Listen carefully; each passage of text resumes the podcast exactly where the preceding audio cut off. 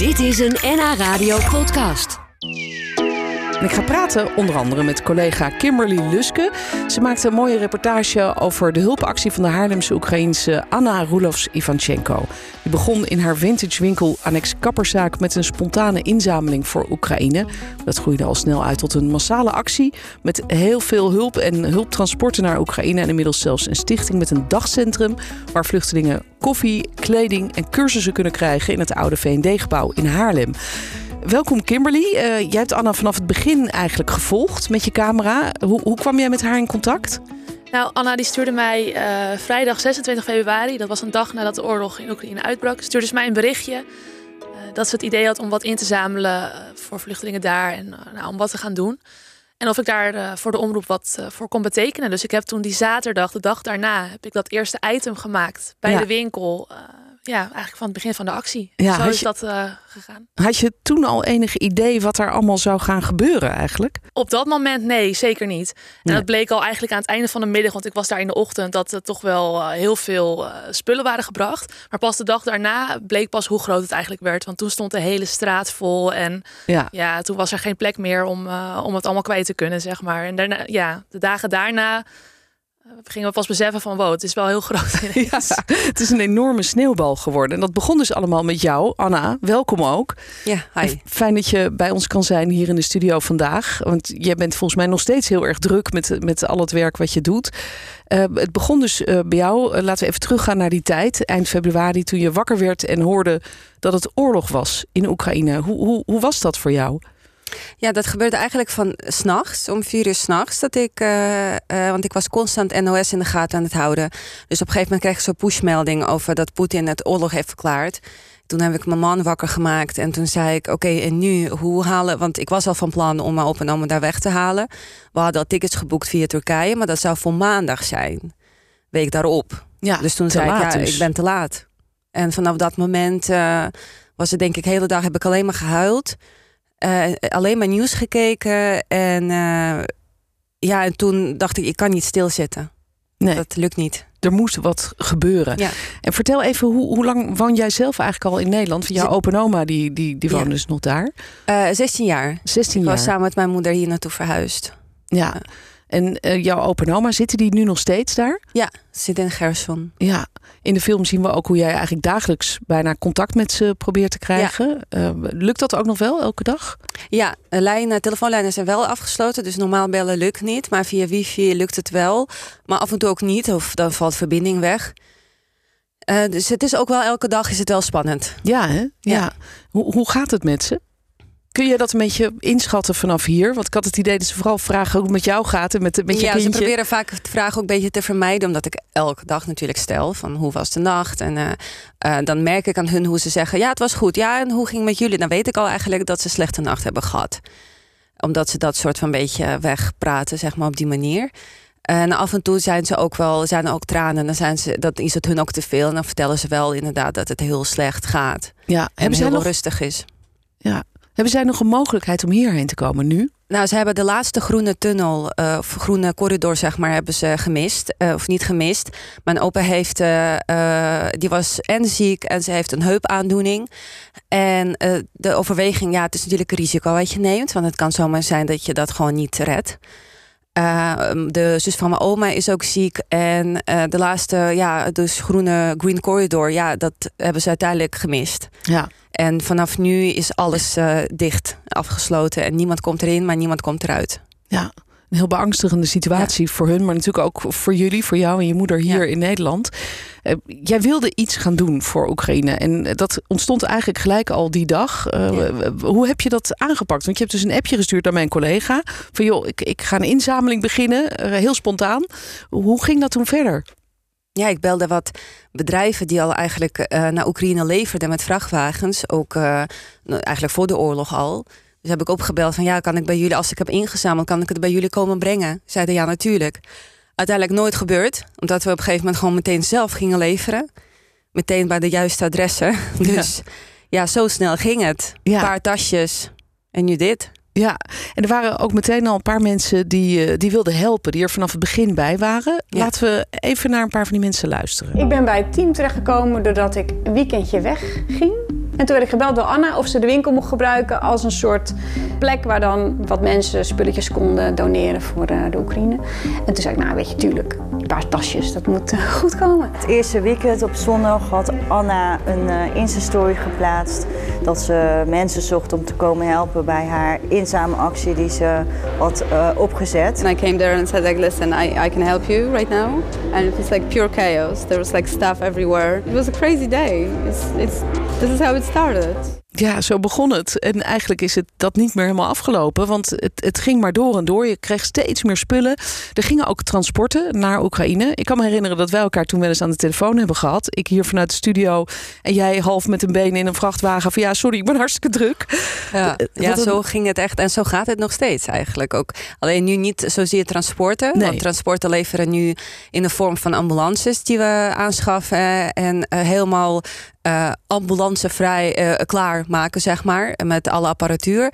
Oh, dat doen jullie nog steeds? Ja, dat doen wij nog steeds. Oké. Zeker. Ja, dus jullie uh, kopen een ambulance eigenlijk die hier ja. niet meer gebruikt wordt. Ja. En die vullen jullie dan met van alles en nog wat wat daar ja. nodig zou kunnen zijn. Dat het helemaal klaar is. Ja. onze, dus deze week gaan we eentje kopen. Die gaat naar het ziekenhuis in de buurt van Bucha. dat is onwijs nodig, want ze hebben er maar eentje. Zo. En dus ja, dat gaat ook gewoon lukken. Dus, uh, en die vullen we ook zoveel mogelijk aan met ook slaapzakken, maar echt van alles. Dus dat is een beetje ons doel. En nu natuurlijk ook de dagcentrum. Ja, dat dagcentrum, dat, dat is eigenlijk het vervolg geweest. Um, Kimberly, ik, ik, weet niet, jij bent, jij bent eigenlijk uh, alles wat uh, Anna gedaan heeft op de voet gevolgd. Hè? Jij bent uh, nou niet elke dag misschien bij haar geweest, maar wel zeker elke week, denk ik. Ja, nou de afgelopen weken wel, wel echt elke dag. Ja? ja, ja. ja, zeker. Om het gewoon echt allemaal goed te kunnen vastleggen. Je moet ook bij de belangrijke momenten aanwezig zijn dan natuurlijk. Ja. Maar in de eerste weken regelmatig. Nou, was eigenlijk een week na dat eerste item waar ik het net over had, na de start van de, de inzamelactie. Um, ja, was er een nieuwe locatie, een grote locatie gekomen waar um, ja, mensen spullen konden brengen. En dat was zo'n geoliede machine in zo'n korte tijd geworden dat ik daar eigenlijk een soort follow-up verhaal van heb gemaakt. En daarna bleef ik dat natuurlijk volgen. En toen kwam er op een gegeven moment een moment dat ik dacht: hier zit gewoon een groter uh, verhaal in. Hè? Dat, dus toen ja. ben ik echt uh, dagelijks uh, gaan documenteren, gaan vastleggen. Ja. En erbij geweest. Ja, omdat het zo bijzonder is natuurlijk dat het echt letterlijk begint met een paar tassen die jij ging inzamelen. Van jongens, breng maar wat, wat je kan missen. En dat het vervolgens een soort geoliede hulpmachine wordt. We zien ook in de documentaire een van jouw vrijwilligers of collega's van het team uitleggen hoe dat dan allemaal georganiseerd werd. Uiteindelijk hadden jullie een pand op de Grote Markt ja. in Haarlem, waar het allemaal heel strak ge georganiseerd was.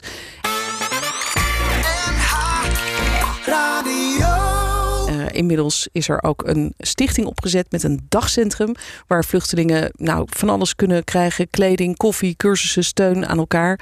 Uh, en dat zit in het oude VND-gebouw in Haarlem. Die stichting heet Razom. Wat betekent dat? Dat betekent samen in het Oekraïens. Oh ja. Ja, dat is natuurlijk ook heel letterlijk. Jullie doen dat samen eigenlijk met een, een, een, team van, van mensen die elkaar hiervoor eigenlijk nooit hadden ontmoet, toch? Nee, klopt. Dat is heel bijzonder. Dat je dan zo goed kan dat het team is samengesteld natuurlijk echt binnen no time. Dus dat is echt uh, best wel bizar. Ja. ja. En jullie hebben dus nu dat, dat, dat dagcentrum voor hulp aan de vluchtelingen die hierheen zijn gekomen in, uh, vanuit Oekraïne in het oude VND-pand in Haarlem. Wat is precies daar de, de, de opzet? Wat, wat kunnen vluchtelingen daar krijgen en doen? Uh, nou, sowieso is het dus echt een dagcentrum waar zij gewoon, we willen hun veiligheid bieden. Uh, er lopen heel veel uh, Russisch en Oekraïens sprekende vrijwilligers die hun even te woord kunnen staan en dingen kunnen uitleggen. kopje koffie drinken, speelhoek voor kinderen, echt gigantische speelhoek. mensen mogen wat kleding halen, ook voor kinderen. En er is een kleine drogisterijtje voor echt noodzakelijke spulletjes, die mogen ze ook gewoon meenemen. Uh, en er komen dus gewoon een, uh, daar zijn we nu ook heel hard mee bezig met echt een hele duidelijke wekelijkse uh, cursusaanbod en activiteiten voor volwassenen en kinderen. Ja, en, en dus veel kleding. Ik heb die beelden gezien in, jouw in jouw reportage, Kimberly. Dit ziet er prachtig uit. Het is ook een heel mooi gebouw, hè, dat oude VND-gebouw. En eigenlijk, ja, er hangt heel veel kleding. Hoe komen jullie daar aan? Dat is niet allemaal wat mensen hebben langsgebracht, toch? Nee, dat, is, uh, dat was voor ons logistiek niet haalbaar. Want dan heb je echt een locatie nodig dat je ook het kan wassen, sorteren, strijken. Want je wilt het mooi presenteren.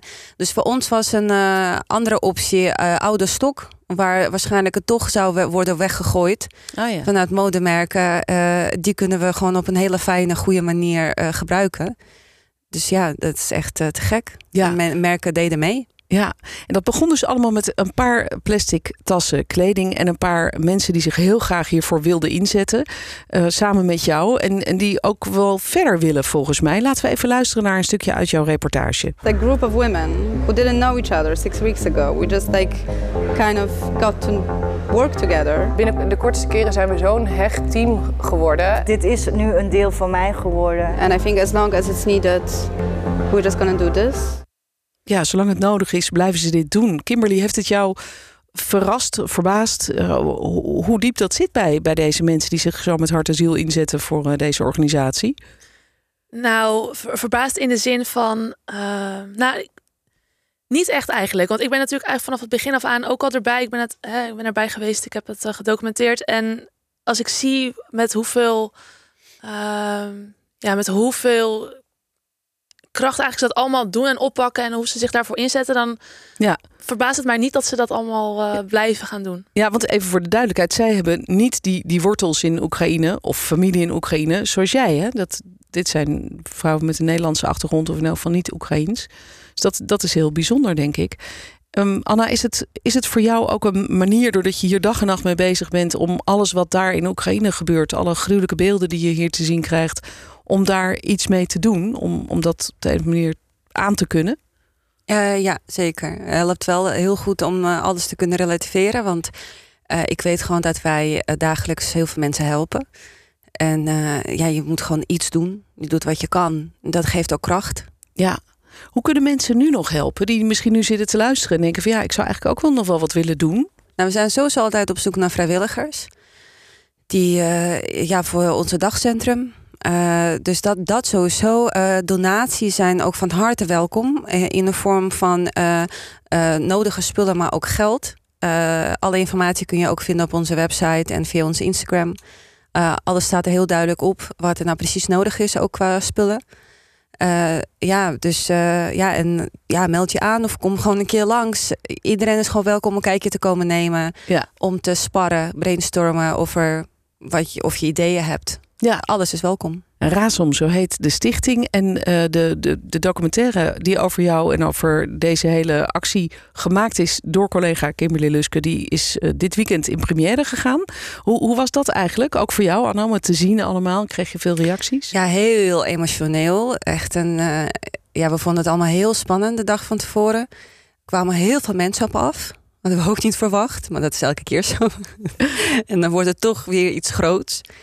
Uh, ja, en ja, het was super emotionele middag. Ja. Het is gewoon uh, natuurlijk ook een verschrikkelijke aanleiding, maar uiteindelijk ook zo fantastisch om te zien. Mensen die elkaar gewoon totaal niet kennen, wat je dan bereikt. Ja, dat is eigenlijk ook de boodschap van de film. Ja. Het is uh, heel bijzonder. Je kunt hem terugkijken bij ons op de website nhnieuws.nl en ook op de app natuurlijk. Dankjewel Kimberly dat je hier was als maker van de film. En jij natuurlijk ook Anna. En heel veel succes met, uh, met het, al het werk wat je doet. Dankjewel. Dit was een NH Radio podcast. Voor meer, ga naar nhradio.nl NH Radio